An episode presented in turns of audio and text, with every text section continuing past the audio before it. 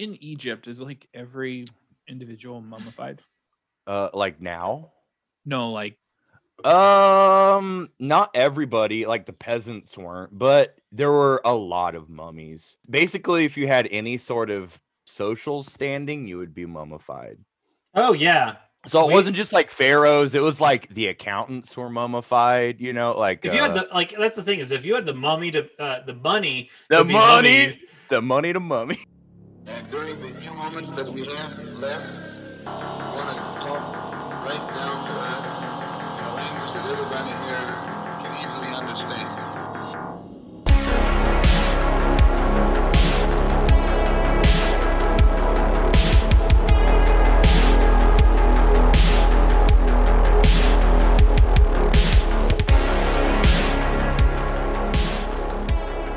Hello, and welcome back to another episode of High Level Casting. I'm Zach, and this week I will be your tour guide to the ancient city of Hamunaptra as we embark on the mummy.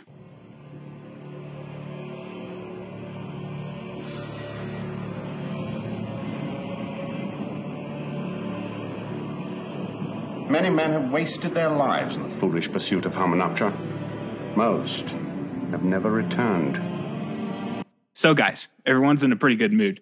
I am, I am uh currently suffering from mummy madness.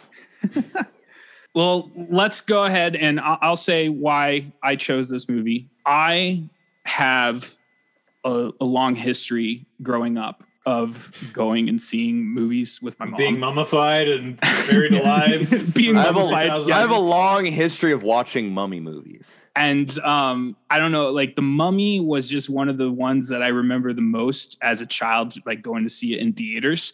And it's just a really fun adventure film and i hadn't seen it in a very long time. So uh during our our weeks of doing this it's popped up as a as a joke of sorts and i was just like no we're doing the mummy. So i don't know has has everyone seen this film before Oh yes, I I saw this in the theater as a young Mm-hmm. Yeah. child, and I remember being very scared of this movie. But I would watch it on VHS many times thereafter. This is one of those movies where you like cover your eyes and like the moment you pull them away, it's okay. Exactly, we're back to some kind of goofy joke. And then I rewatched it, uh, like literally, uh, what a couple years ago, maybe last year. I got hit with the curse of Mummy Madness, and for some reason, I just really wanted to rewatch this movie, and I did, and I had a blast. Between then and now, I forgot like half of what happened in the movie, Mhm. so it was like rewatching it all over. You're like watching it for the first time all over again uh, when I just watched it for this for this recording. Um, I know Jeremy's mentioned he's seen it about 17 times uh, as a rough low estimate. Yeah, it was one of offer. those. Yeah, it was one of those movies that was just always on in my house. You know, Mhm. like that's just on in the background. And I did see it in theaters too. But uh, there's definitely a. Uh, I haven't seen it in a while, so there's definitely a dividing line between like pre-anthropology Jeremy watching this movie a bunch, and then post-anthropology Jeremy like coming Different back and being like, You get Ah. you get some eyebrow raisers. You're like, uh, oh boy. It's like pulling back the curtain to just like, or, or even like pulling up the wallpaper and just seeing a bunch of cockroaches, and you're like, oh no. Like, I'm just going to push that back down and we're going to pretend of- that that's not there because this is a Yeah. fun house. This isn't filled with dark This is bugs this is a wanna eat your wacky flesh. fun house of tense racial situations. Uh, my, So- my little uh, gag sentence is um, The Mummy 1999 does a really great job of restoring the aesthetic of the early 1920s as well as the early race relations of the 1920s. Previously on high level casting, in our discussion of the film Streets of Fire, Streets of Fire. I Streets of Fire. detailed in describing the um, casually misogynistic actions of the protagonist of that film. I brought up a perhaps fictional golden age western where John Wayne or some other cowboy picks up a woman kicking and screaming and throws her in a barn to keep her Mhm. safe. Little did I know that actually I had translated that from The Mummy, Mummy. 1999, where that happens almost part by part. I. It's very funny that like you a, a mentioned that. cute, a cute, quirky moment between uh between two two love interests. you the know? moment that that scene happened, I was just laughing myself because I was like, "This is literally the like the That's scene the that Ethan was portraying. yep. Um, He didn't, he didn't smack But- her. That's good. good. before we go too far, but uh, we haven't heard from from Holly. Holly, have you seen this movie before? Uh, Fifteen minutes ago. You know, it's it's possible that I have, but uh, if that's the case, I have Put you in the I no column. That's utterly great. forgotten it. And you know, after watching it, what's not to love? We've got brown face, we've got active colonialism, we've got unflattering depictions of Middle Eastern people, we have like misogynistic views, right? misogyny. Yeah, we've got uh, To- toxic masculinity. Toxic, masculinity, presented archaic as presentations of of Egyptians. There's just it's really got it all, and it's got Brendan I- Fraser. I, you know, I, Fraser I was tie it all watching it uh, for the second time today, Holly, and I was like, you know what? I bet Holly's gonna have some real fun things to say about this. Oh, like no. after I I watched it the first time uh, like a week or two ago, and I was just like, that was like, okay, I haven't seen this in ten years, and then I watched it again today. oh damn, and I you was watched like- it. You watched it two weeks ago and I watched it two and a half times actually already. I started half it minutes. and You got that with- mummy right. and I fell I fell asleep. two and a half but- mummy. but um, and then finally, Doug, what uh, do you have? Do you have any history with the film? Uh, so this was a movie. I, I don't think I actually saw it in its entirety from beginning to end uh, until like probably four or five years ago. Like Mhm. it, it's been very recent, but it's one of those movies that I saw bits and pieces of several times on repeat on like TBS or TNT. Sure. It was it was one of those things. Where It probably like, had its run on daytime television Yeah. after after its heyday. I Mhm. could Oh, see yeah, that for sure. I can see that. I do Um, want to uh, take a moment and review, uh, read a review from the, the Please. one, the only Roger Ebert. Gave the film three out of four stars, writing, There is hardly a thing I can say in its favor, except that I was cheered by nearly every minute of it. I cannot argue for the script, the direction, the acting, or even the mummy, but I can say that I was not bored and sometimes I was unreasonably pleased. That you know, It is pretty amazing because yeah, it's like I don't know why It's a bad movie. movie, but it was fun, I guess. Right. I think it's it hinges purely on the charisma of the actors and actresses themselves. I feel like I feel like there there's a lot of other things. You know, it's it's a, a big pot of of things. It just they got the recipe just right. Even though the individual ingredient ingredients ingredients, uh, even though the individual ingredients may have been spoiled um, or not diced correctly when they were supposed to be julienned, you know, they ultimately got a real nice stew going, and you know you can't really argue with that. Yeah, it's sort of like a, it's like like a jungle juice that you get in a frat house that's like served to you out of a big plastic bin that was clearly it used to be under somebody's bed and they serve it to you with like some kind of improvisational ladle and you're like, I don't know what's in this, but probably like Mr. Boston or some other horrible liquid that you should never put in your body and then you put it in your body and you're like, hmm, I'm gonna regret this later. But then for there's like a very small 10 to 15 minute window where you're like, woo!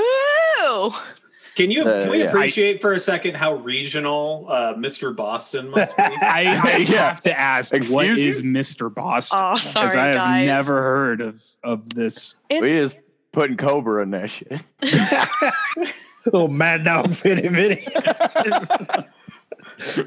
Whatever's under the kitchen sink.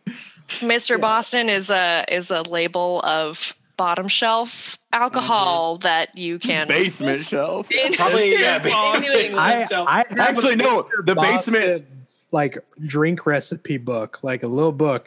oh, But no. that book doesn't look that doesn't look bottom shelf. That looks like a top shelf book. Fair Oh my enough. I mean, maybe I'm conflating Mr. Boston with something else. Uh, I think Maybe Could they're. Yeah, I, I assume Mr. Boston. Yeah, Apologies to Mr. Is- Boston and Yeah, uh, yeah. his Mr. apologies to Boston Boston, Mr. Boston, and Mr. Boston, Mr. um, Boston. you know, we've got nothing against uh, what you're bringing to the table. So if you're hearing this, especially if it's and Mr. Boston. you know you want uh, we, we we need sponsorship. You know, we will we'll gladly be the face. We're I looking will- Mr. I- Boston? I will gladly No? drink a handle of Mr. Boston if you sponsored this. Okay, podcast. upon One Googling of Mr. Boston, the top three results, uh, one of them is from a blog series called Drinking the Bottom Shelf.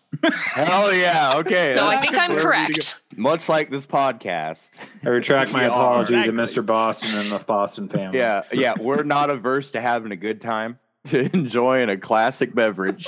So Uh, let's talk. So, let's, so, so, uh, yeah, The Mummy, 1932. Content. Um, Gotta make content Boris before we're gonna get sponsored. yeah. So um, the mummy. I guess I'll let me hit us with a little uh, back of the box here. So for the mummy, as we said, it is actually the 1999 version. It is because it is the remake of the 1932 The Mummy. In this one, we have an English librarian named uh, Evelyn Eve Carnahan, uh, who becomes interested in starting an archaeological dig at the ancient city of Hamunaptra. She gains the help of Rick O'Connell, Brendan Fraser, after saving him from his death. Uh, what Evelyn and her brother Jonathan and Rick are unaware of is that another group of explorers are interested in the same dig. Unfortunately for everyone, this group ends up by unleashing a curse, which has been laid on the dead high priest Imhotep. Now, the mummy is awake, and it's going to take a lot more than guns to send him back to where he came from. a lot more than guns. Okay. Uh, yeah. Ethan, I can tell you're dying to talk. So, uh, do you where where you want to cats. set us off, baby? So this movie is uh, a harrowing look at the unethical and often immoral practices of uh, I was waiting for this. archaeologists in the early 20, 20th century. Oh, yeah. They're just raiders, right? Grave robbers. Yeah, exactly. There's a fine line between uh, respected antiquarian scholar and rapacious treasure hunter. Uh, and we see that displayed here. Not only that, we also see just a, uh, a- as my colleague Jeremy will confer, just the horrible mishandling of artifacts. There also was a, just a, a vastly different culture about ancient Egyptian artifacts in the early 20th century. To Oh, yeah. give a give a prime example. We're actually doing this, okay? well, no, no. Like And I, just want to like because it's because like not to get into like too far into the weeds, but I think the best example is that mummies themselves are very rare now. They used to not be. They used to not be. They used to be mummies all over the place. There used to be mummies all over the place in Egypt. And the reason there aren't anymore is because they were often sold as remedies that you would eat or apply to wounds. And that was and let's make it clear sold by white people to white people. This isn't Yes. like yeah this was like especially in the victorian period yeah. uh there was a, an egypt craze. And yeah they would just grind up mummies. There's a joke in the movie about somebody one of the one of the rugged american cowboys says maybe they can grind up a mummy for firewood. That actually happened. There were so many mummies they would just like burn them That's And- really a shame. now now there's Yeah. only like three mummies in the world Kinda Yeah. sad. Yeah, They ate 'em all. disappearing species. One Uh, in each white person museum. Yeah, pretty much. Yeah, several in each white person museum. I would, you know, and I'm sure that there's like uh, the the actual mummy curse, like is like a an urban legend or a you know archaeological legend, whatever type of legend. It, it has uh, been talked about that it's just like people, you know, counting the hits and igno- ignoring the misses of bad luck. You know, for for you know, essentially what is uh, grave robbing under an academic premise. And I think honestly that like i- there's probably some sort of uh, undergrad paper in all of this where like the mummy's curse is really just a manifestation of white guilt for like literally like you know monetizing a culture that is not yours. Yeah. These tombs were all yeah, the tombs of powerful people in in Egyptian society, and they there were they were the the tombs themselves were covered with incantations, both empowering the dead in the next life, but also warding away anyone from breaking into the tomb. Because even in the time of Egypt, like in Egyptian time in, antiquity, uh, tomb robbing was a serious thing, right? I mean, yeah, Because- there was it was like 2000 years even, you know, of like being able to like find uh, a treasure cache of sorts, right? Would have Mhm. been useful for anybody in 1000 BC that would be like 2000 years removed from like the first ancient peoples, right? So the the breadth of time that all of this scopes and how much you know how much distance there is between generations and cultures and like civilizations that have like raised and fallen along the Nile and how vastly different they all are from one another. It's really like that in itself is fascinating. But yeah, then you have uh, uh the Indiana Jones problem, right, on top of all of this. Just like, hey, Yeah, for some reason, archaeology is presented as a, a romantic and daring adventure when really it's a bunch of uh, not as bad as like uh, cultural anthropologists, but a bunch of nerds somewhere in the desert drinking beer out of a drinking Mr. Boston out of a cooler, and and, was and actively- yeah. sifting through sand. So You know? and so my- sifting through the remains of of ancient peoples who desperately wanted to stay buried. Oh well, Right. emo And- Hep and did not what- want to. Imhotep Probably, would beg to yeah. He's like, nah, I'm like, let me out. Um, but no, like uh, one last thing about you know just kind of archaeology and having gone through that like academic program. Um, when considering my own focuses, you know, like everybody thinks about trying to be the classic romantic Egyptologist, and like every program in uh, in America. Uh, worth its salt now is just like no, don't. They got Egyptians. Yeah, yeah. It's Like, like you don't. You don't do that. any any program because there's like field schools and stuff in Egypt, and it's all like a cash cow for rich young kids to go and like play pretend in the desert for a while. It's the same for like ancient Greek and Roman stuff. Like y- y- you're not going to become an Egyptian an Egyptologist anymore. you know. Well, not to run away from this realistic, not movie related. But no, but we can pull it back to the movie um, for sure. Well, I well, thought no, this I was a wanted very to. I just wanted to realistic propose film. a question. I wanted to propose a question. So you you started all this, Ethan, by saying um, Uh-huh. what the movie does poorly.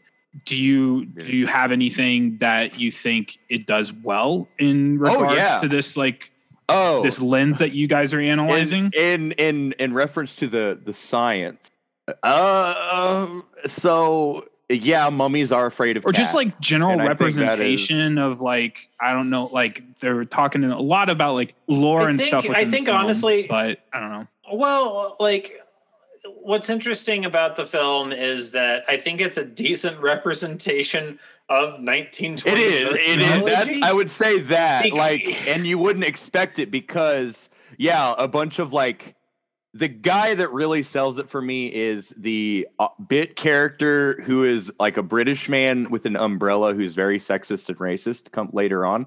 But he like that is what archaeology was in this time period and definitely in the 19th century was literally like a rich academic like a like an Oxford scholar would hire a band of pirates essentially Right. to go dig up treasures.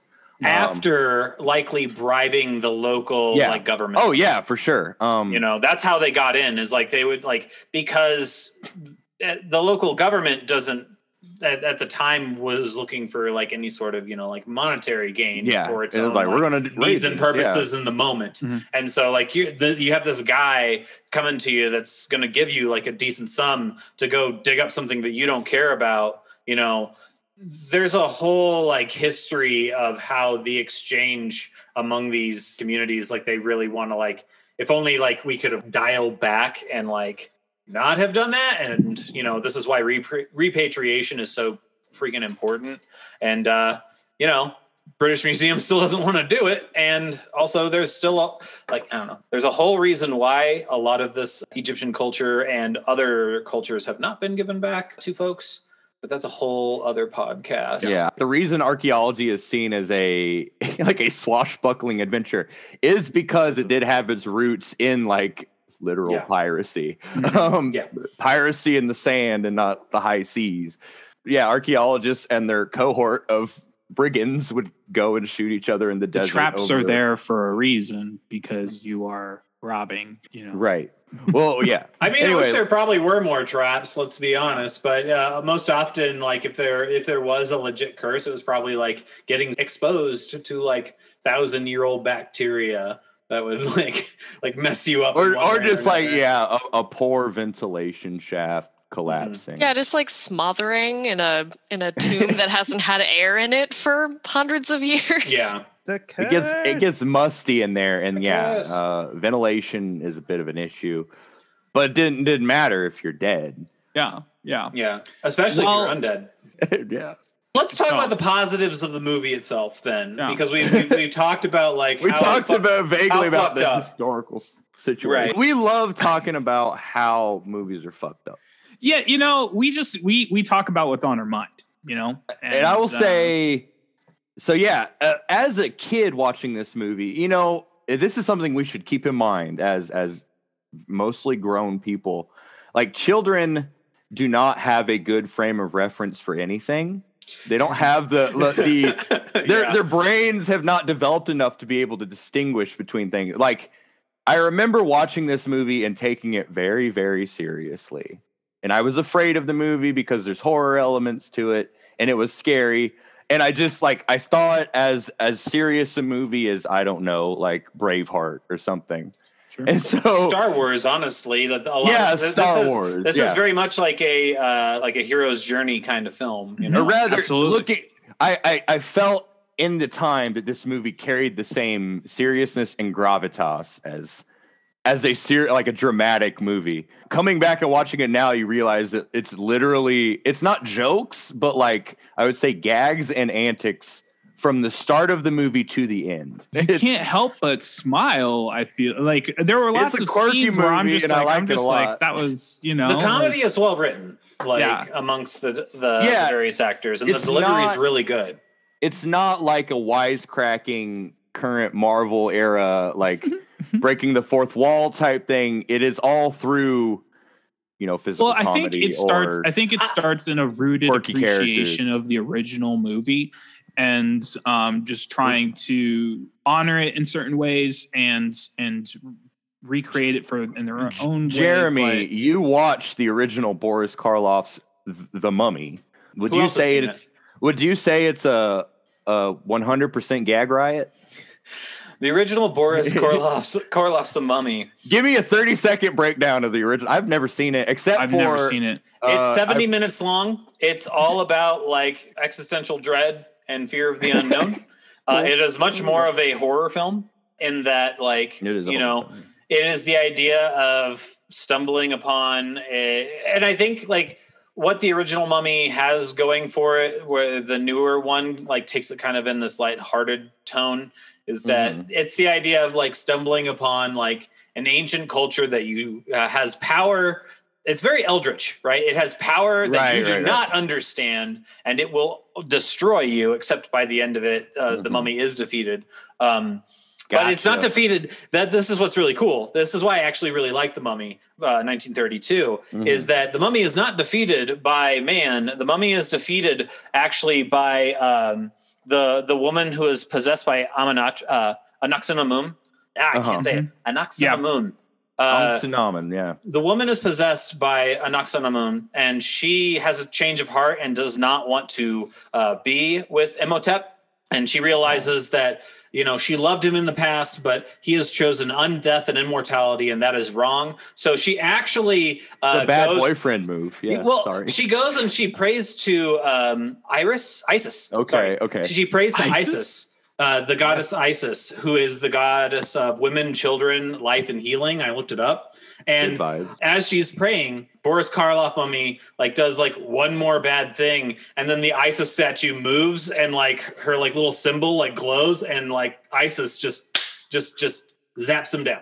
And so Hell yeah, that's the, the one get. that say the person that saves the day at the end is the ancient Egyptian goddess of women and children, and Yeah. so um, it's really great. And, the, and the Yeah. lady in this movie, the uh, yeah, the, It- the woman who's abducted, yeah, like it's in that in that kind of a lot of these old monster movies they are the monster is you know always an external threat that is ultimately destroyed usually by you know a white guy or the the white town right yeah, and it so- is.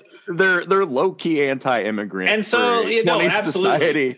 so Um, like watching this film and seeing you know like kind of the little twist at the end where uh, the evil is banished by the the ancient egyptian goddess it's actually like i was i found it kind of refreshing but Well, uh, Would you say say- that in Boris Karloff's The Mummy, ISIS demonstrated girl power? oh yeah. absolutely girl power. They're She's like- leaning in. Uh, Yeah, like- he's like this man. This man has gone too far. well yeah like she's like the "Nah, only man." thing they're Jump it, him, it- girl. it sucks. It sucks that the only thing ancient necromantic gods are capable of is audacity. In 2032, which is a mere Oh. 11, uh, 11 years away, this movie Oh, will God. have been 100 years old. So that, Oh, that's how no. old the mummy is. And so the way these movies end, right, is like Uh-huh. you you've been moving the story along for 60 minutes and you have like the the the dramatic staring, the the suspenseful chords and everything. And the moment that the movie's right, resolution time, uh Isis like statue like glows, uh mummy is like Boris Karloff skeleton roll credits. Hell there yeah. aren't there aren't credits. Like it just says the end and then it's Well, over. And you're like, all right, so- great. One commonality we should discuss then in both this one and the 1930s mummy is that the tacit understanding that ancient Egyptian mythology is true. And so, like, we should all be preparing our hearts to be weighed against a, a feather in the underworld, lest we be devoured. You know, like, is this the implication that the Egyptian afterlife is true. That's what Um, I, I always kind of wondered that as a child, you know, because like, yeah, it's like, I was oh, raised is taking always like wondered about biblical. Christianity literally, Right. and I'm like, in this universe, a they're going to remember that time, you know, Mm-hmm. that uh, uh, Egypt was attacked by the plagues, you know. yeah, yeah. in- well, like the Judaism, 20s. yeah, is important. Yeah, here. and then and then this uh, the implications of all this is like, yeah, maybe the Egyptians had it right, you know. Very clearly, they at least had the power to keep people alive or undead forever. Um, so to talk about what this movie does well, I want to compare it to the more recent, uh, the the first chapter in the failed Dark Universe. If you guys thought Cinematic. that this was a review of The Mummy 1999, This this, is is, actually a, review of wrong. all the other mummies. And This is a review wrong. of mummies and mummification. we cannot talk about the 1999 mummy without discussing all of them. You are correct. So, um, the, the under new- wraps, under wraps, crisis and representation in mummy media. I like that. Um, okay, so but yeah, let's look at it. So the the Tom Cruise mummy, uh, famously with the bad audio trailer. I've never seen it. I've watched reviews of it. I'm never going to see it.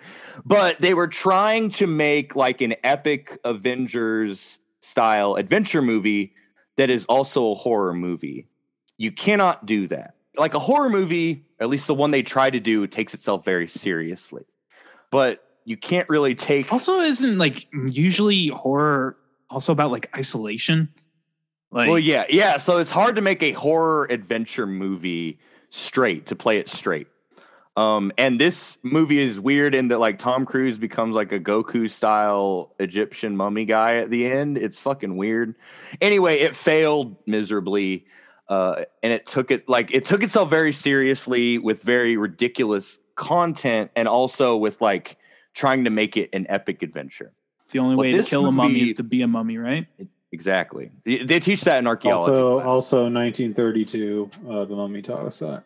Uh, so um, this movie succeeds, and I see in this movie the pro. I, I, I described it to Jeremy earlier as a proto Pirates of the Caribbean in the terms of its uh, representation, like I the, like that. the way that the conflict and drama is presented, in that the stakes and the antagonist are s- very serious in their threat to the protagonist, but there is like a All about lighthearted aspect to it. Yeah, the adventure, that being like, there's a lighthearted, kind of campy, jokey tone to all of it, even when they're facing, you know, Certain death. horrible monster. Like there are very legitimate, like horrifying aspects of this movie that I Waves think of flesh-eating bugs. yeah, things that have been locked in my brain since I watched it as a child. Like they're very scary.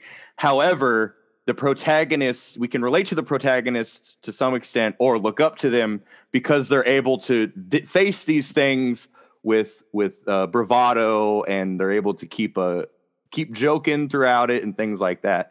So yeah, Pirates of the Caribbean I think is the movie that really mastered this it's a movie where it has like simple counters for all of its big issues like when you're dealing with a swarm of flesh eating uh bugs Mm-hmm. like just just You shoot it jump with a gun. onto the pillar away from it, and then also, like, while you're tonally like injecting like a, a romance, right? Like Yeah. this, Yeah. Like, absolutely. this bantery romance. Well, both that and the very tragic and seriously taken Imhotep romance. And I'll say that like I was reading about this movie and the uh, what's his name Arnold Vosloo, I think, uh, the actor who played Imhotep, Mhm. said that he would only do the role if he could play it like hundred percent serious. Mhm. And so I really like that. Uh, you see this also in like Guardians of the Galaxy, an antagonist like a villain who is very serious and is like he's living in the world of the film, whereas the characters, the protagonists, are sort of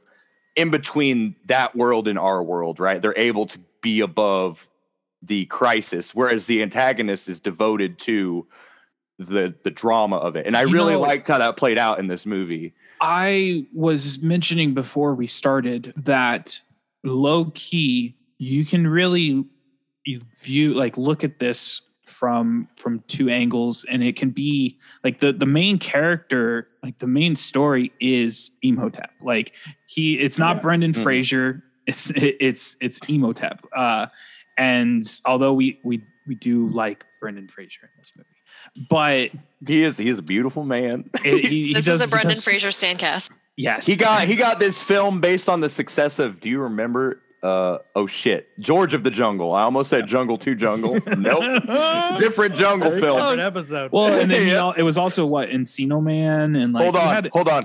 Tim Allen is Rick O'Connell in the Mummy. Let's let that sit Oh with you. God! Sit with, Oh, sit with you a little bit.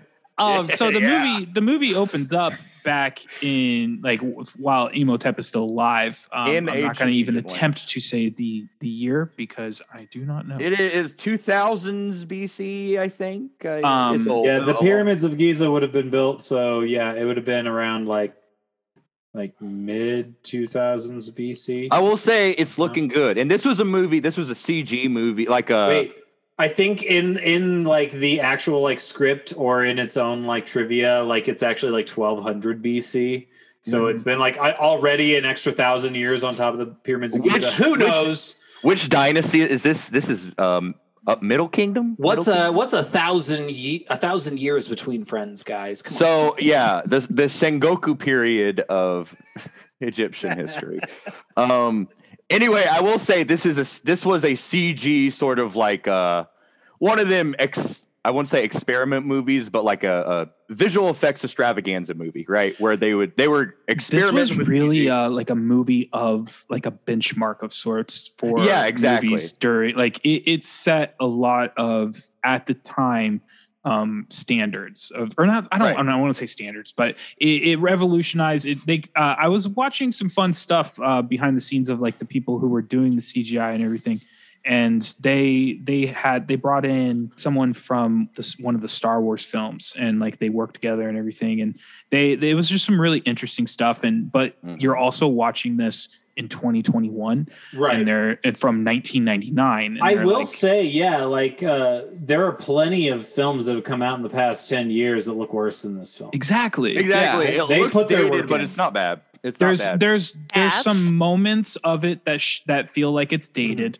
um and just maybe That not soupy as water. well I love yeah, that soupy water. Yeah, yeah, that's the that- biggest thing hey, is the- water's hard to animate. That I just always in my brain, I always just was like, that's filled with dead people. That's why it looks soupy. Yeah. Black soup. that's why Yeah. that's soupy Uh, I will say, Um, so yeah, I, I said that to say, or like the opening scenes of ancient Egypt, I really like that. I, I they it i heard really that they cool. like i heard that it was like we need a big opening cgi scene they did they right, yeah, they're establishing, which is funny because it shows the beautiful backdrop of like Thebes, city of the Mhm. living, as we're introduced in the film, and then it cuts to a shot of the pharaoh. I think it's Ramses. I don't know the pharaoh, who's like a white guy. Uh, oh yeah, yeah, uh, Seti the. We'll say Seti Yep, the first. Seti. It is Seti Uh, the first He's he's a white dude with a Sons of Anarchy soul patch beard. um, and, and so what I'm trying to say is, MC. yeah, exactly. He's he's wearing the Reaper. Um, we get the like pharaohs. That would be a magnificent motorcycle CG uh, Thebes, and then cut to what looks like the guy who would play a pharaoh in a Mel Brooks movie. Right. And I love that disconnect. It's so good. Like he, he's like he's on the chariot, and it's like, yeah, this is this is like a joke guy. It- what's funny is like Egypt during say like the like Alexander the Great and after would have been a very um cosmopolitan nation but not at this time no way no way like the the brown face no um, not Uh, for yeah, the time yeah, that they're yeah. going. We can figure out. Yeah, th- it. Egy- Egypt's representation in media is, Mm-hmm. Yeah. is often highly my, contested my thing. brain like immediately when i'm thinking of all this because you're like countering this against all of the other like egyptian lore you've absorbed over your entire life and like cleopatra is like another very famous egyptian and and she was i think and i'm sure i'll get this wrong but she was of not roman but i think She's- greek she's a descent Greek descent. yeah Greek. greek. descent and so like she was a She's greek ruler the the Ptolemaic dynasty. yeah, exactly. So you have a Greek ruler over Egypt. So we're getting into the weeds, but uh, like it's just like I'll pull it back to the movie. Vosloo, right? Am I saying Yeah. his last name right? Yeah. I believe Vosloo- Vosloo. Vosloo. Vosloo, Vosloo. Um, he is more compelling and a much better villain than like ninety percent of the Marvel villains.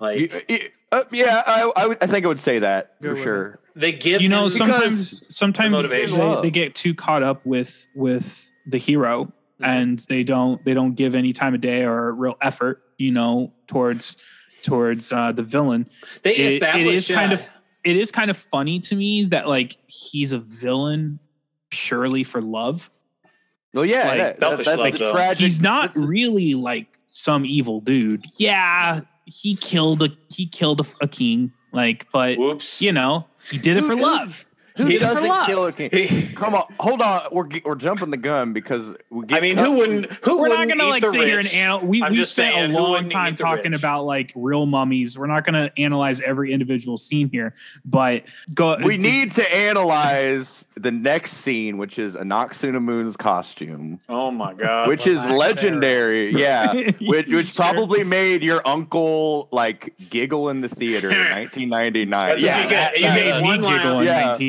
You get one laugh that's half grunt, and it's all that gold makeup, which I, I want you to imagine just like sitting down in that. You just get gold dust everywhere. I. Whenever Also, like you can't touch mess. anything because You can't touch anything. It's made to smudge, and Yeah, then if it smudges, then she's caught, and then she's dead. Right.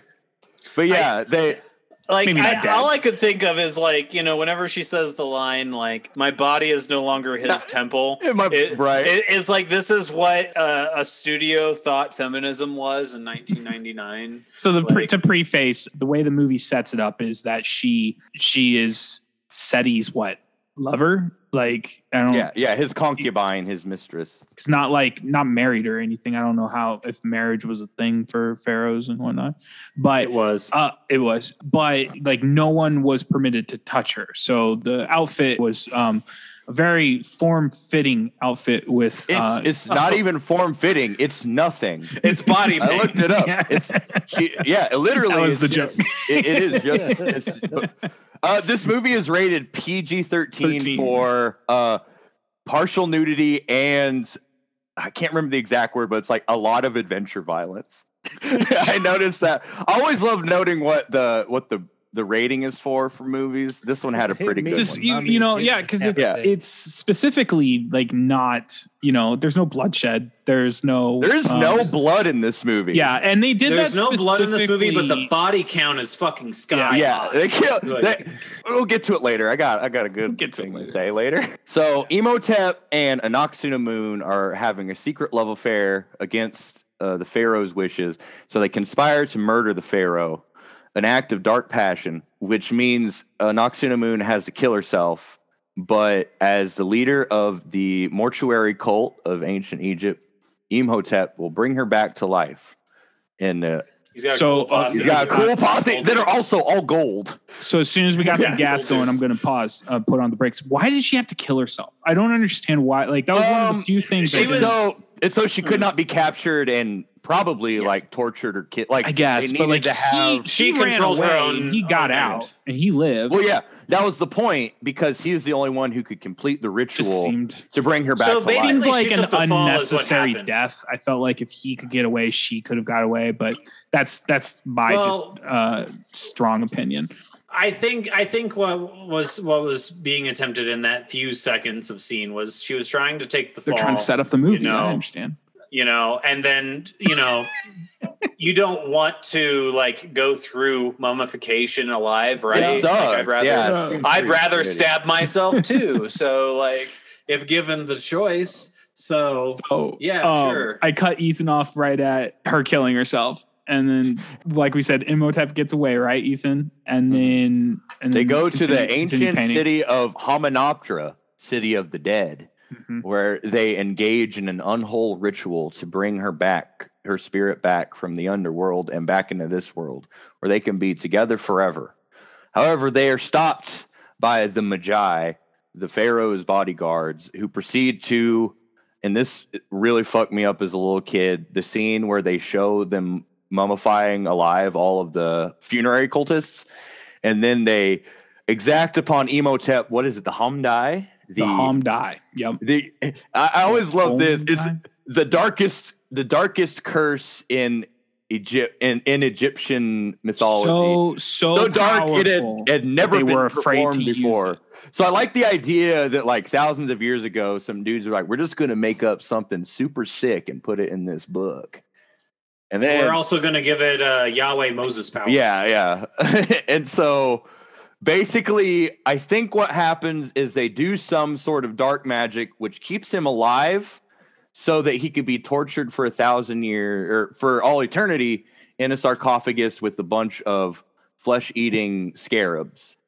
Um So yeah, I was I was breaking this down with Jeremy uh, bef- before we hit record, and it wit, it wit, it wit. and Sorry. um because i just don't understand it's it and as as he famously said zach that's a that's called a plot hole. But i just i i don't fully understand this curse. Um so do you think that so the movie because can he was dead Zach. right he he came back due to this the the words being spoken by the book of the dead not Yeah. to Yeah. jump ahead or anything but Right. clearly the mummy returns um the- that's well, a joke well, no, that's, that's no, movie no, no. number two The Good movie. mummy, That's- the mummy will return in like 2001. the mummy. But- yeah with Um, the with the the the a cgi the rock So, Hell like, yeah. 'cause- King. So did do you do you think that he was kept because it's not really very and this is all just I'm just I believe. All right, yeah. If we're going to let's get into it. let's let's pretend that this lore exists Yeah. all right It does. Um, There's a novelization. There's a novelization I've been reading through the Wikipedia, the official Okay. mummy wiki. Oh my I God. believe he is kept in a prolonged state of undeath. And moreover, the scarabs inside the sarcophagus were kept alive because they were slowly feasting on his his So that was going to be like the the thing out next thing I was going to ask. Do you think that they because it, it made it seem like there were two type of scarabs? Well, because doesn't Oh, uh, Evie says something about the scarabs could live forever? Mm-hmm. Yeah, they were like yeah. But then she carried something. out some skeletons, right, out of the casket, and then that's where they were like, "Looks like her boy was." was and this and this There is was why I find it so funny because I love I I did not know that quote that you read uh from or the review. I'm sorry, not quote the review that you read, Jeremy. But he's just like he he- he's it's hundred percent right. You're Yeah. like I can't like the writing. I can't applaud it. Yeah, Uh, you know, the I- moment you you apply any scrutiny to this, like it just completely falls apart. falls apart. yeah, you Um, got it. You cannot. It is. You cannot think of it as. It is I will like the- never not apply scrutiny to any movie that I watch. That is me. That is Zach. Unless it is the Fast and the Furious series. It is. It is. It is. So much like Pirates of the Caribbean is the Pieces of Eight, in that like locally defined, they do something cool and mysterious. Don't think about it very hard. Yeah.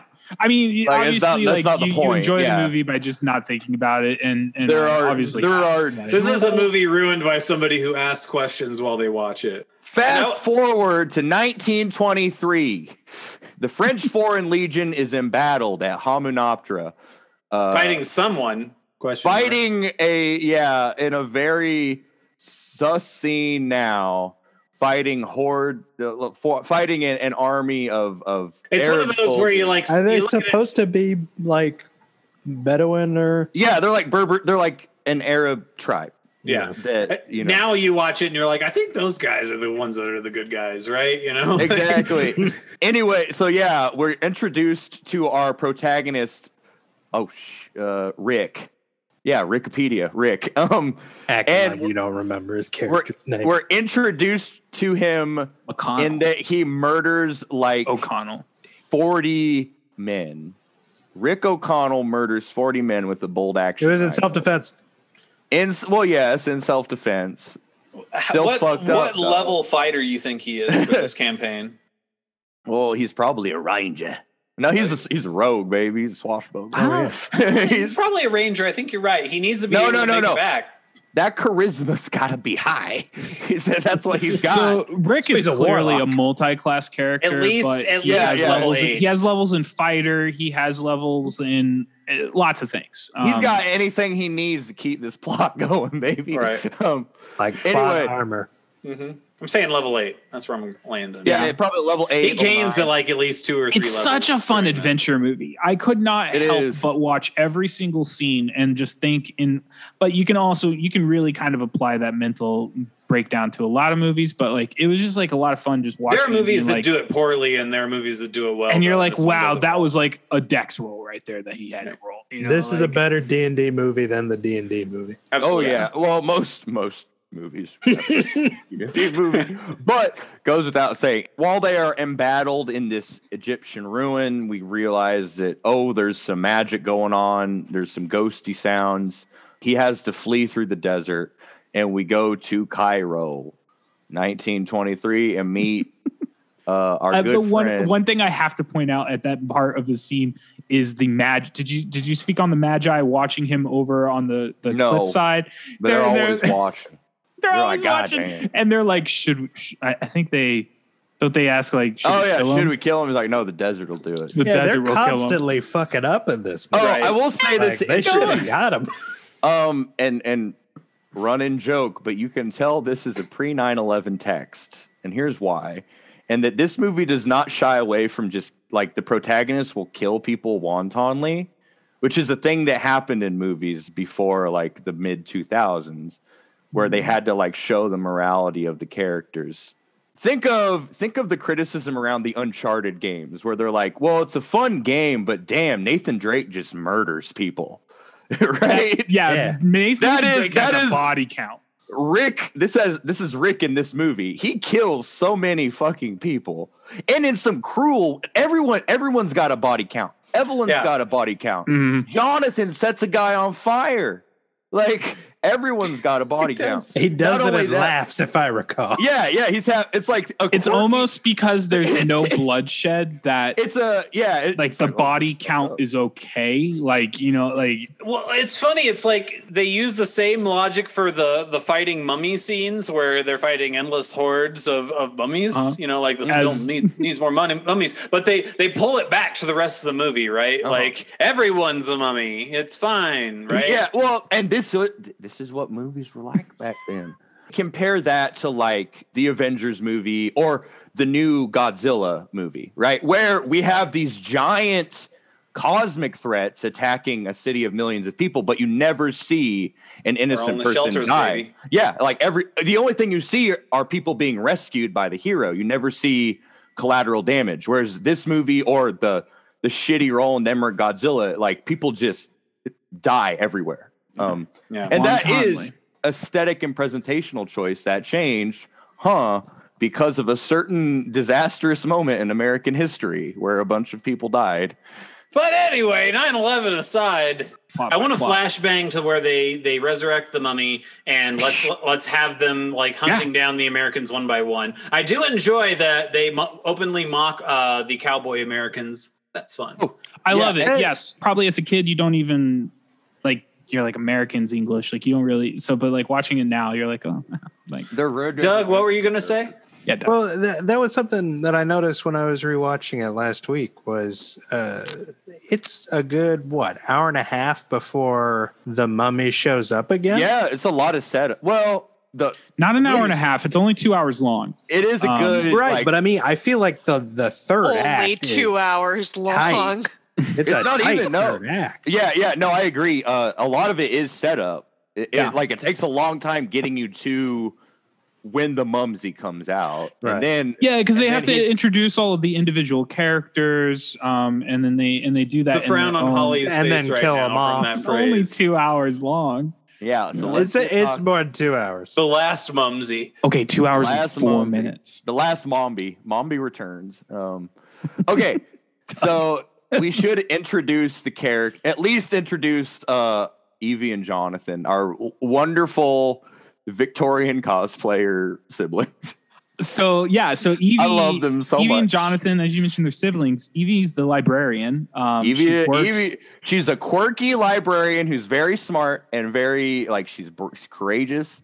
She's she's wonderful. She's so funny in this movie. I. I really appreciated the uh, the scene where she's introduced, where she knocks over every single uh, bookshelf inside the library, and then pr- proceeds to defend herself um, for Mm-hmm. why she should should be there. But I really I really liked it when he um, the like curator of comes out. right there to fix too. It's Yeah, great. it- like the curator comes out and he's like, "Give me plagues, give me locusts," and I was just like, and then when I watched it the second time, he's like, "But just don't give me you," and it's like, it's like, oh, well, you, you got, you got plagues, you, you got locusts. Um, Oh no, it's a setup. But yeah, Uh, she's presented as as a, a, a quirky librarian with with a with a thirst for adventure. Her brother And- is an absolute tool, fucking little dork.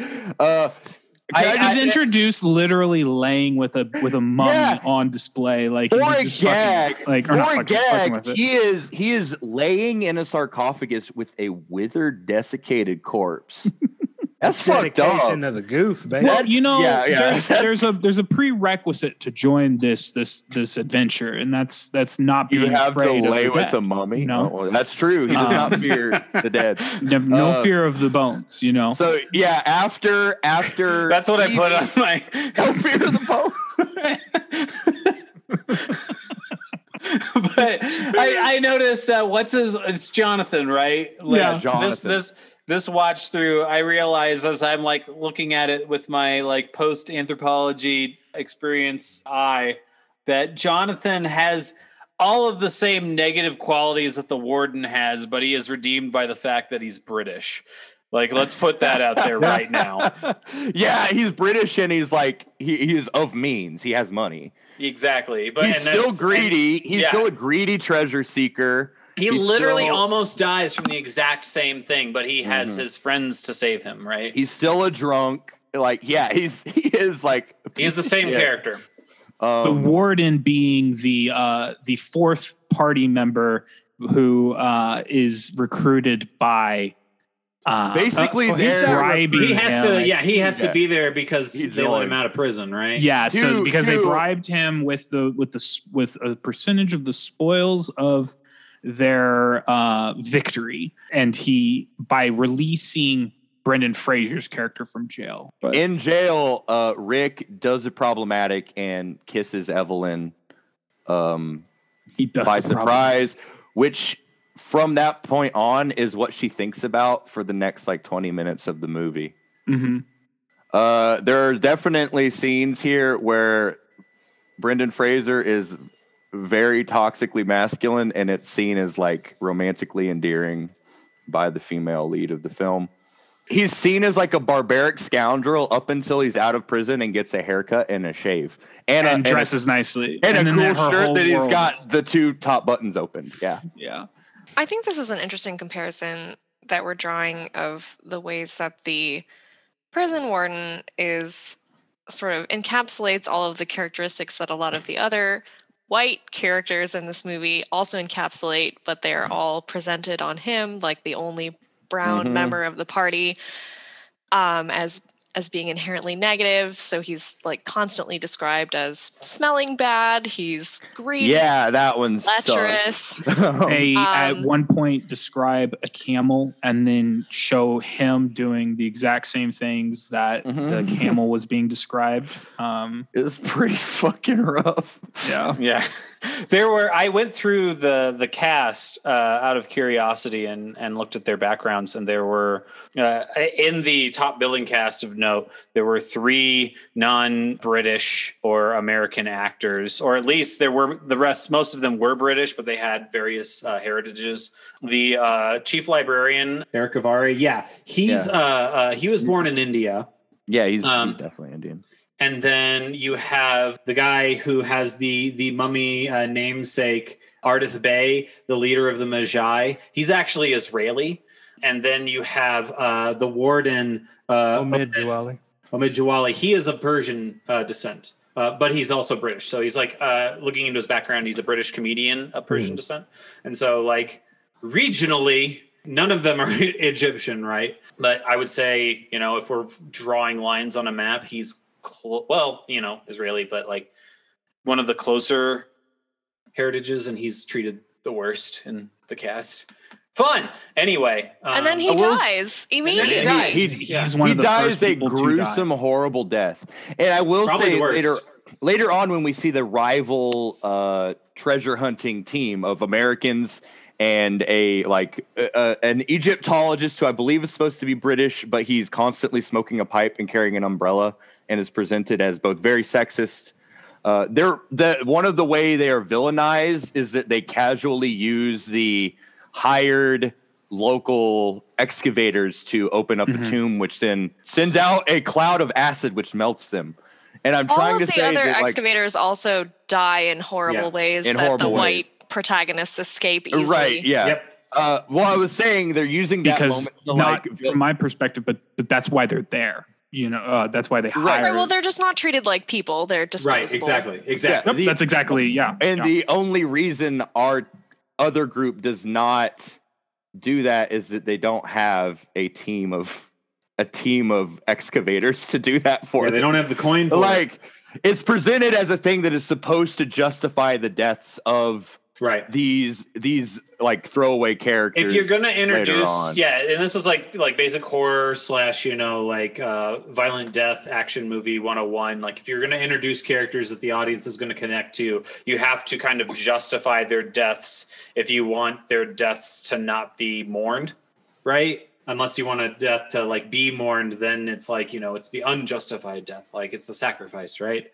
um but if you're gonna have like these people be like sacrificed to the mummy in succession to make that an easier pill to swallow for the audience you have to give them some uh, irredeemable qualities and using people as tools uh, is definitely one of them but like you mentioned if our if our heroes had the beans they'd have done it too so yeah, they the, had some um, cash. And I think The- also it's worth noting that like when we're talking about sort of like which characters are disposable and which characters are treated like shit and how like certain characters have to be disposable in order for, you know, deaths to be experienced that the audience doesn't mourn.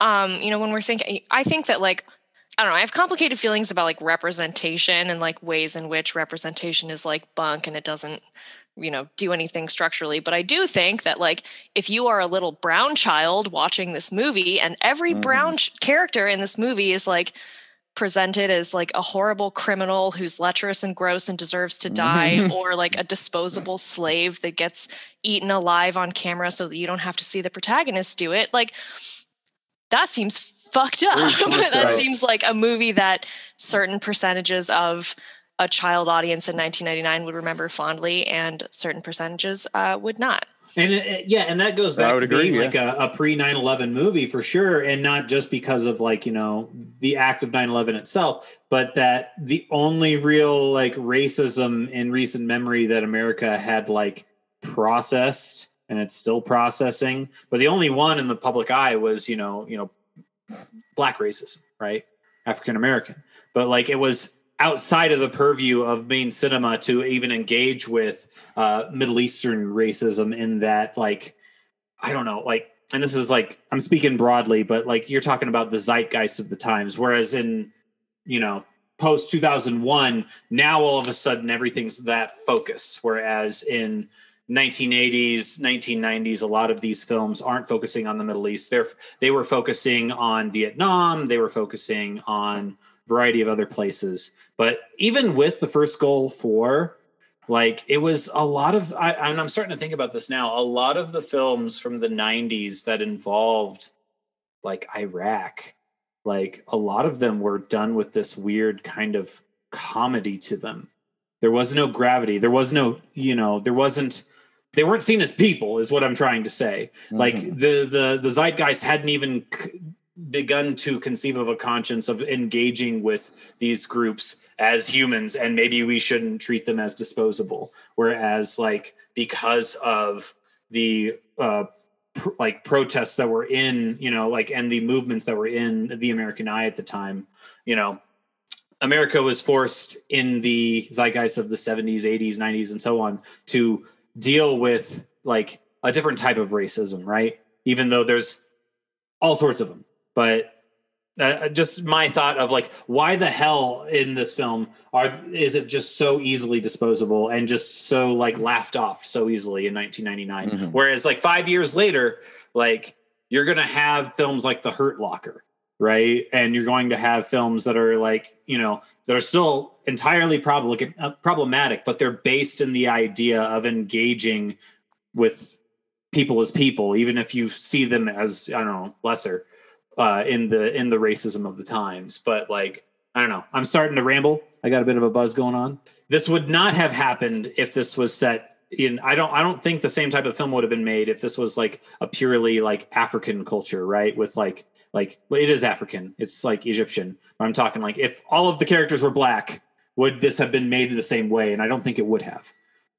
In 1999 is my point. Yeah, I think I would agree. I think yeah, that discourse was not considered salient for like a big budget blockbuster movie. Certainly these things are like these issues of representation are very important, but they were not things that were reflected on by these production companies and by the there there are things that um I, I mean i can't speak on behalf of like a producer or director or anything like that but as just someone who watches and you know gets this content you know uh it, unless you're predisposed to like that information or that that site to like what you're trying to look for if you're not knowledgeable then you don't really know what you're what to look for Right. You're not going to notice the like the so as someone as myself who like out, is right. only just recently like has been more cognizant of this stuff like i never would have broken down um Mhm. the mummy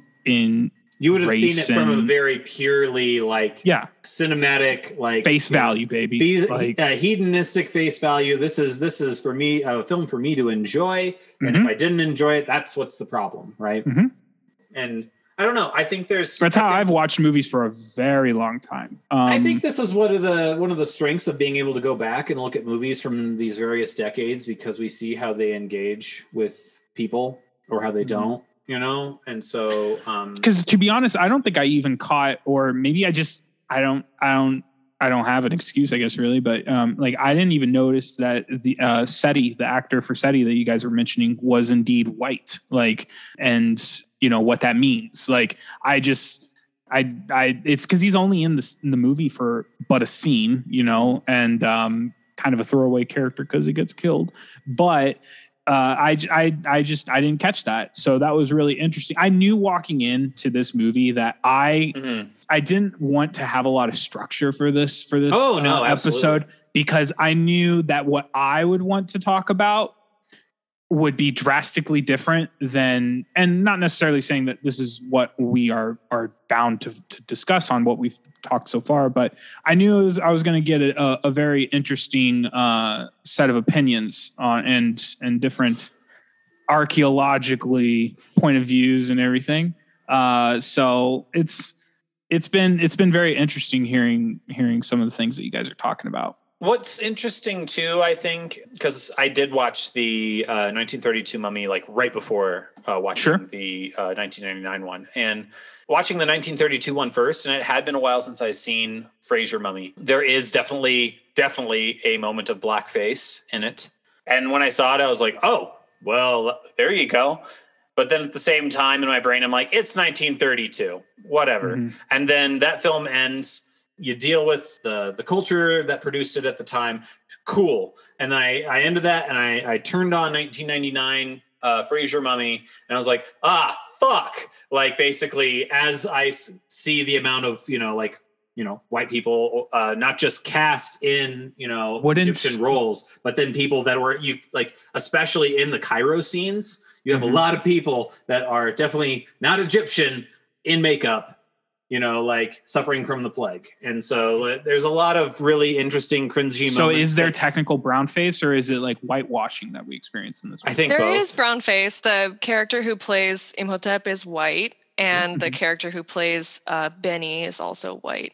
But isn't um Arn- Arnold's just really tan? Did it did I don't think he's that tan. And you don't think he's that tan? life. No, like no, he's a uh, white dude. Yeah, he's I uh, think South also African. there's I think. like there's like brown face that's like literally painting your face, and then there's brown face that's like a white character playing a light skinned character from a brown culture, Right. Is- regardless so of that's whether that he's was tan or my not. that was my question. So is it like is it because to me like what you just described is in my mind the definition of whitewashing, but um I maybe maybe I have maybe there's more there's it's a broader I think my understanding of whitewashing is to me the difference is like whitewashing is when you take I cultural take it in- components, put it on a white person, but everyone understands that that's a white person. So like Mhm. Mm. when not when not the like still Kardashians trying wear to black portray- hairstyles, like yeah. that's whitewash. Well, I guess it's blackfishing. There's like a whole new word for that now. But like oh. Oh, wow. when there's when there's you know white individuals or like white characters who are clearly presented as white, but like are my like the top- participating in cultures that don't belong to to think of them. a good example of that. the top example for me is um Scarlett Johansson in Yeah. oh right, right. um, Ghost in the uh, Shell. Shell. Ghost in the Shell. Yes, oh, uh, where it's A very clearly an Asian uh, role, and Mm. they just cast a white woman in it instead, and Just pretend that and that's and how it's just supposed and it's just that's just it. So it's not. yeah. But I guess in that specific situation, it's not her still trying to play like the character is an is an Asian woman, um, and she's obviously a white woman. Whereas in what we're experiencing here, what you're explaining to me is that we have white people clearly trying to play play brown. uh, Egyptians. Egyptians. yeah. Um, so I guess that is Yeah, so like that- that's rewriting the- an Asian character to be white would be whitewashing, That's and taking a Yep. white character and having them play an Egyptian is brown face. Yep. Good I think to that's my understanding of those Yep. concepts. No, I think it, and I think it's good to delineate between the two. You know, just so you, I don't know, you know it when you see it. You think there could be a minimized problematic version of the Mummy? You think it could be even pulled off at all? Is my question. Um, right now, like if you're specifically looking at could they redo Right. an adventure movie in this time period with the same sort of social and political dynamic? I think right now they wouldn't touch it with a 10 foot pole. Right. I think uh, you could do it, certainly. Um, and you could focus. It makes me wonder also why the the Problematizing- failed. You know, Well, well, see, the Tom Cruise mummy was mostly depoliticized. Well, it wasn't because it, it takes place in current year. And so part of it is they're in like a war torn Middle Eastern area doing Ugh. excavation. Yeah, right. So it's like modernized in that. I mean that's still like. Egypt after the revolution. You know, like Jesus. Right. Yeah. Yeah. It's still, yeah, right. That right now it is a, or in the 20s, this was an area of a lot of political strife and Mhm. upheaval. I I Um, do wonder if like go ahead, if the premise of the movie is like if the crux of the movie fundamentally has to do with like grave robbing like maybe Uh-huh. there isn't i think that the only way that you could do it is if you if you made it into sort of like a killmonger narrative from black panther where it Yeah, that's what I was gonna say. focused. and I wonder if the, I don't think the new mummy. Damn, does I feel like we should be t- saving this for the end. You know, But Like, using- this is a good. like like it was alluded to using the mummy's curse as like a very awkwardly shoehorned Right, anti-colonial narrative right. that that would be i think really awkward and bad to do in a movie. But Yeah, I think it would make a bad movie, but That's like, what you they could would do, do. it. Yeah, that's Right. definitely what they would do in this context. I think is I like- think if I think if if if it was going to be done, like Egyptians would have to make it. Let's put it that way. Well, well, actually, no. If it would be done in the current climate, they'd have like one Egyptian person on the screenwriting team, and then the director would be white, producers would be white. Uh, the cast would be a mix of actors, but like everyone making the movie. I do like the idea, like how and it would be marketed as like a very diverse movie, Right. Like a like a certain movie that just came out uh, from Disney. Right. Woof. I think just kind of the the fictional like idea of the monster, the mummy, I think is a very monster of its time, and I wonder if it will if it will even be a canon monster in like hundred years. Funny because Mummy, like Mummy, is kind of a, a lame villain, I guess. He he is like as far as like what his powers are. If you're not giving him god powers, right? That said, I, I love him. I like. I love. I The- love the you love the aesthetic of, like, the ancient Yeah. curse. I personally, when thinking about mummies, I just love to reflect on uh, Kevin's character in The Office when he realizes that mummies are real and that they reside inside uh, museums. right. And he's just like, who would put? Ooh. Because he's clearly thinking that all mummies are the mummy, and uh, he's like, Right. who would put a Well, mummy in a museum? I will recount my childhood uh, traumatic experience. Sure. Um, Hit us. when I was four or five years old, I was visiting family, and I was at my, my grandma's house, and the Sci-Fi Channel was on. I, I can't remember if it was the Sci-Fi Channel showing the original Mummy movie, or it was uh, like a, a document, like a Discovery Channel documentary about mummies. But they showed scenes from the old Mummy movie with like scary, spooky mummy coming out, and it scared me. It scared the bejesus out of me just like a, a, a mummy coming out of a, a tomb. Very next day, we went to the old Natural History Museum to the mummy section where there are mummies all over the place, and it I was fucking terrified that I was going to get nabbed by the mummy, and so that ha- has boiled in my conscience for for twenty. You know, I don't. I don't think I was um, ever scared of this movie growing up. I was when- I was scared I of them bugs. I was scared of the scarabs eating my insides. I was scared of the rotting corpses. So we have had a rather fun, unorthodox episode today in terms of our Unorthodox. usual uh, Unnatural. hefty breakdowns of the movie itself, and we've we've had a rather fun, uh, analytical, and just different lens of sorts with archaeology and everything that we we went over today. Did want to say, I think speaking back to the question that was already raised about like whether or not the mummy is still a compelling villain or like if the mummy can be remade in a way that's both like socially conscious and also compelling. And I do wonder if maybe you know the role that's fulfilled by the mummy is already populated in the current cultural consciousness by zombies which Mm. are they sort of they operate this sort of like scared of the undead component with just sort of a totally different but more prescient fear which is like everyone around me Right, fear undead except for me. It's like it's not like i have to be afraid of this like higher power that's undead and has undead powers. It's more like Mhm. everyone around me is dead and i'm the only one that's like it's it's an isolation narrative. Like we were talking Right. earlier about horror being Mhm. focused on isolation. And i think that the isolation of the mummy is is his own and his his separation from his one true love. And i think that that there is existential fear in that but i think maybe now with the direction that western culture has gone ideologically it's sort of hard to feel you know we're all so connected all the time to everything. We're so plugged into Mhm. information at every mo- every waking moment of the day. So i think maybe it's harder to identify with this kind of this kind of loneliness which is like i am displaced forever or like by eons from the love of my life and i have to do everything that i can do to bring them back to me but rather like the contemporary displacement is like I am alone even though I have everything. I'm surrounded by communication all of the time, and yet I am lonelier than I've ever been. Right, like, I- I can speak every is language. the zeitgeist Right. of the time. Yeah.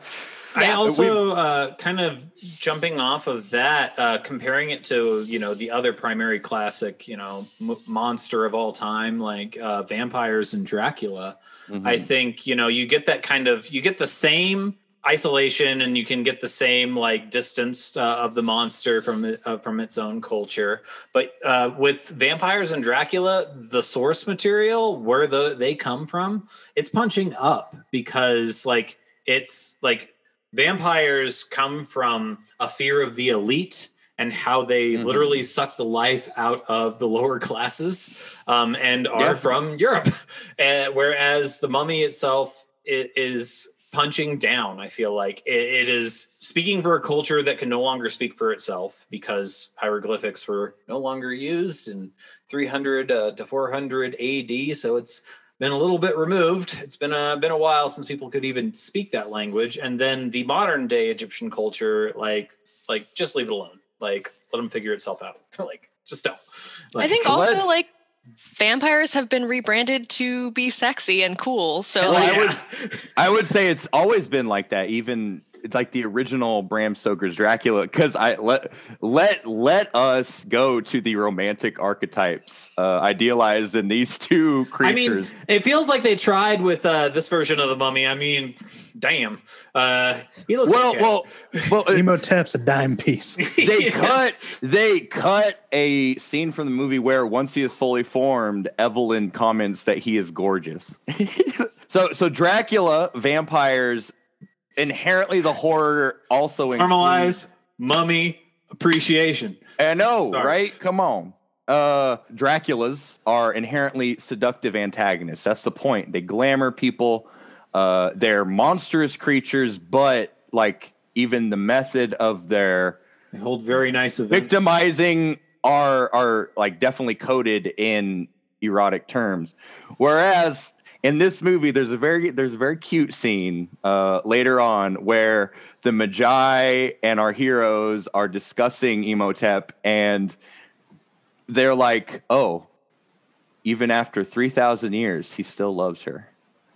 it's like this man had his heart broke. He is he's he is like a It's not like he's had any Yeah. other uh, sensory stimulation. Right. the last fucking been- time he saw her. this Yeah, is I mean, this he's is been eaten by beetles. He is he is representing there's- the there's the unrequited crush you know though though it was not unrequited in his own history they were separated by eons and by the machinations of the pharaohs uh The star-crossed himself. lovers. Was Exactly. Imhotep an incel? so yeah ex- exactly he's No, he's a- he definitely got hella laid. He's a- He really right, did. yeah he was hot. He was a necromancer going his own way. No no he was he was he was he was committed right? So like a vampire doesn't care about whom he seduces. He does that to feed and to sustain himself. He sees all other things as, as cattle.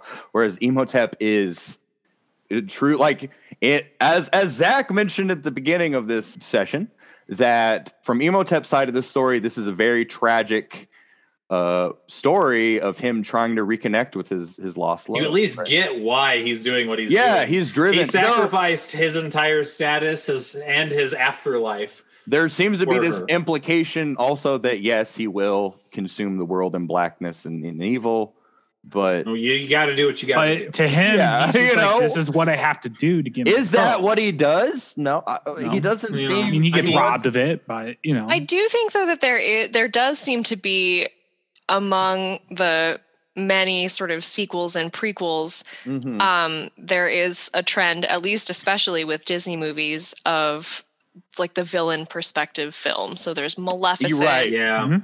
We're- um, we are I can't think of reconsidering other villains. examples, but uh, well, I mean, the Scorpion King. There's like five of those, by the way. I mean, if we're gonna keep they keep it They on the mummy, like the mummy returns. The, Well, even- the, the even- bigger enemy become is the Scorpion King, Even and then they think make the Scorpion King, and he's Yes. a good guy. Even think of, of of of our boy Thanos from Avengers, right? Mhm. We cannot have a villain without. Mm-hmm. We can't just have a villain for villainous sake. You know, it, he has boring. he has some They're motivation.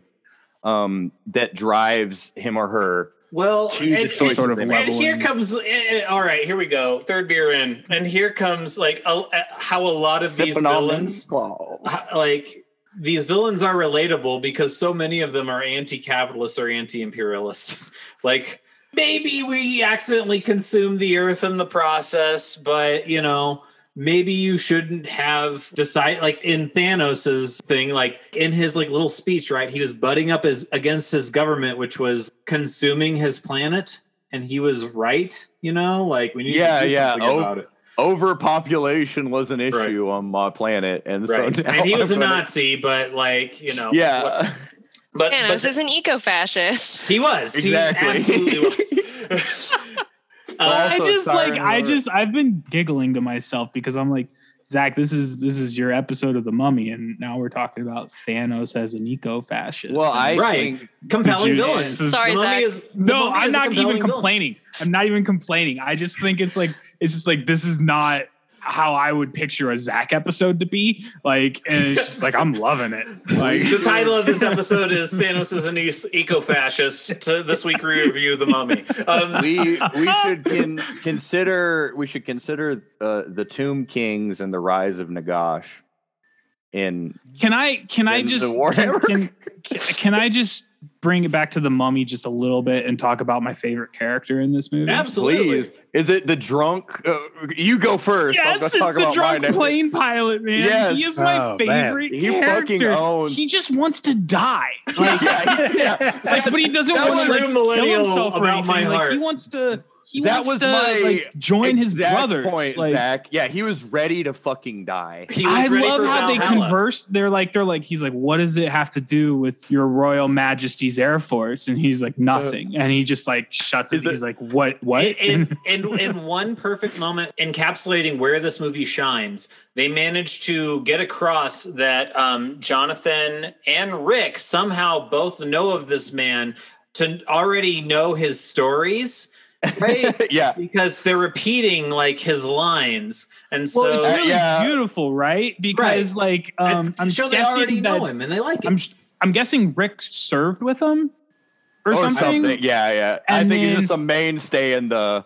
But then, like, colonial it's been established that Evie lives there, and that's her brother. So, like, Uh-huh. he's there all the time. So, yeah, Right. like, they're clearly like that's the local water. They know Oh, he's a fucking oh, drunk. Someone spilled Yeah. their drink. Definitely no, served you're in world walking war the- one you know You're walking, walking in the water fountain, dude. Yeah, he's my favorite character. I definitely, Um, as yeah. a child, like cried whenever the, the the plane sank into the sands and they saluted him, and I didn't really know why, and it was because the I was very empathetic to movie characters, and I still right. am. Hold up, we need to break down. We need to we need to talk about some issues here. Um, some serious issues. What else? I don't give a shit what video games teach you. Quicksand develops from an excess of moisture in an environment and thus is not a mainstay of desert biome. Dry quicksand has long been theorized. However, we have not seen a naturally extant source of dry quicksand. It has been recreated in a lab by aerating sand um, at a certain pressure. However, we have never actually recorded dry quicksand. Okay, one more classic Ethan tidbit of knowledge. When the mummy, you know, he kills the Americans and desiccates them, and we see their dried corpses, those puppets were created and used in the classic 80s Tobe Hooper movie, Lifeforce.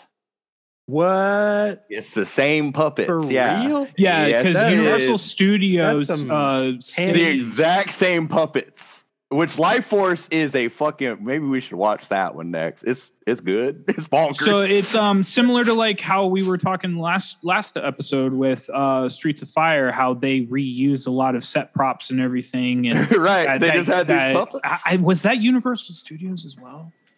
uh, Lifeforce. No, Streets of Life I think that was Go On Cannon Globus. Yeah, it's a canon classic. but baby. anyways, um, but yeah, they just had them puppets lying around. that's They're like, awesome. Yeah, Well, we need some. We're, and it we're- just fit.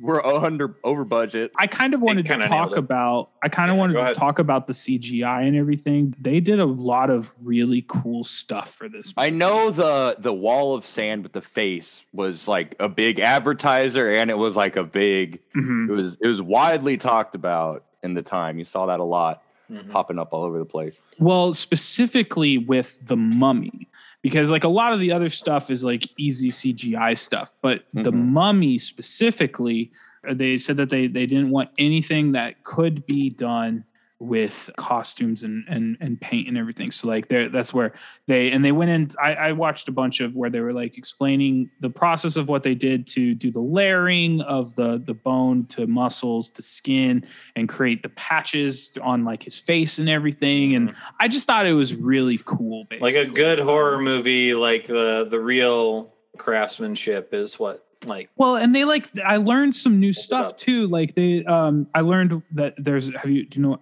a maquette? Um I think it, it was what it was what they called it and it was I could be completely butchering that in my current state. But they basically after like detailing and determining uh the the stages and specifics of the mummy, they they create these little uh, miniature modelings that Mhm. have like flesh hanging off and everything. And then and then that's what the designers the visual light effects and everything the people doing the things on the computer behind the scenes like they would they would play around with those little miniature models with light and everything to to see like the colorization and everything. And then then they would apply i, was just, i just thought it was like really really neat levels of of intricacy and care that you don't know about unless you look like dive in and and and look for it um We we would not see CGI craft to this extent until probably Shrek.